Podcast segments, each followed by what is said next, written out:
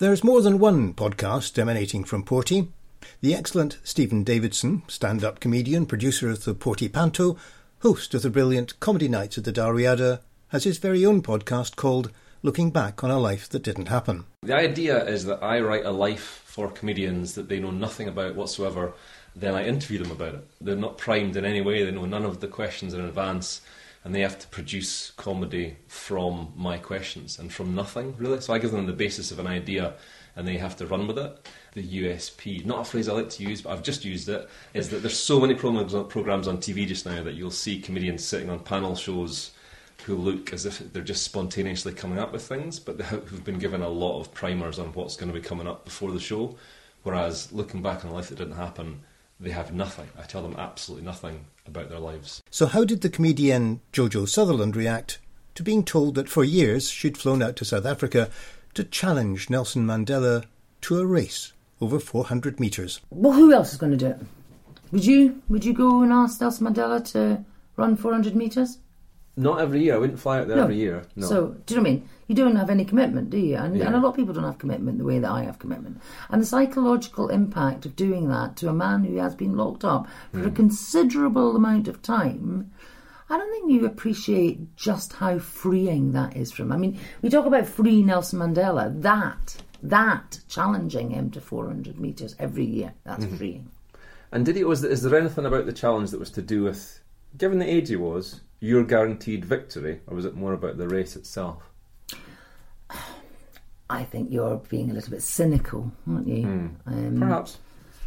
I think it's not about looking at this on a deeper um, level. This is just a it's a very simple concept about reaching out to a man who has been incarcerated for a long time. And the commitment from me uh-huh. to travel that distance. I mean, that, you know, I've, you know, given up my time, my family, financially. I mean, it costs me. I mean, nobody pays for me to go and do it. I mean, this is completely altruistic and from my own self of sense of being and wanting to achieve and and really to help I think I think help is the the word I would use most. Everyone who's been on the show has really enjoyed being on, so I also give them a, my golden guarantee that if I don't think it's funny or if they don't think it's funny, it won't go anywhere, it won't appear. So I don't want them worrying that just in case it's rubbish and then something's out there in, on the internet that is making them look bad. You know, that's not really a danger. And thankfully, that's not happened yet. No one has taken the option of using the golden guarantee.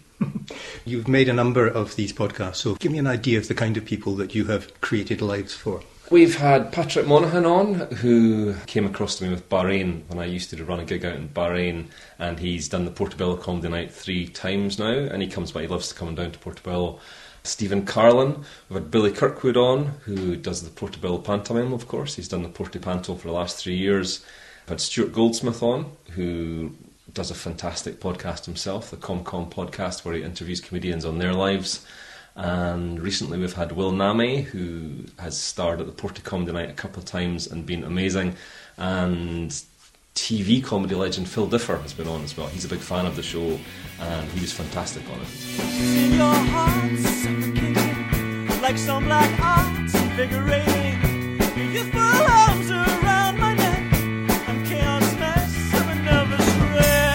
Welcome once again to Looking Back with the sensational Mr. Phil Differ.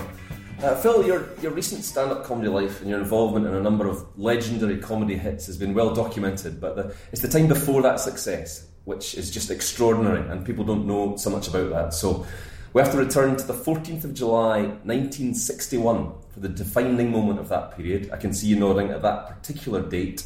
Uh, to paint a picture for those listening, You've consumed approximately 10 cans of special brew, and you wake up sitting in the street opposite a Bank of Scotland branch with the wail of police sirens all around you. Did you have any idea at all at that point whether or not you'd actually been involved in robbing the bank? No, because I mean, I, am just amazed that you, have been able to find out about this. I thought I had erased this uh, from from all the outlets. I mean, given it was it 1961, you said. Yeah. I was five at the time. Yeah. Uh, and I had been drinking. Um, and where I was brought up in Kilsyth, um, you, were, you were taught to drink at an early age. You, you, you, Five would be late, I well, I was. I was quite a late developer because I mean, I'd learned, I'd learned to walk by that stage. Uh, I was going to. Go, I would be going to school in August. Uh, in fact, to be honest, I didn't go. I just went straight to university because I, was- Yeah. I was pretty clever at that time. But there was the drink, um, and I'd had a few drinks, um, and then somebody said, "Wouldn't it be great to be an outlaw?" Like, we, we, we, we, we, didn't, we didn't want to be bad. We, we just wanted to be outlaws. There's, Yeah. there's a difference between being a criminal and an outlaw. Um, an outlaw, um, you, you got to ride a horse and wear a cowboy hat and that sort of thing. Each of these podcasts is about 45 minutes long, so we can only give a flavour of how the comedians cope with their fictitious past lives. The idea, however, is potentially strong enough to make a series on radio or television, something that has been suggested to the broadcasters. But until that happens, the concept and the development of the ideas behind the show are what keep Stephen Davidson going. I think it's what I enjoy most at the moment in comedy. You know, I enjoy writing the scripts and I enjoy the moment of unveiling them to the comedian and I enjoy I enjoy talking nonsense as well.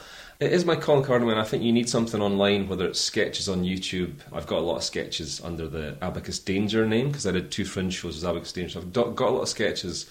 For a while, I did sketch work, video sketch work, and this is it's a radio show at the moment, but I've done it live during the Glasgow Comedy Festival with Phil Differ again. When I do that, we bring in video clips that they have to bounce off, and still images and special guests.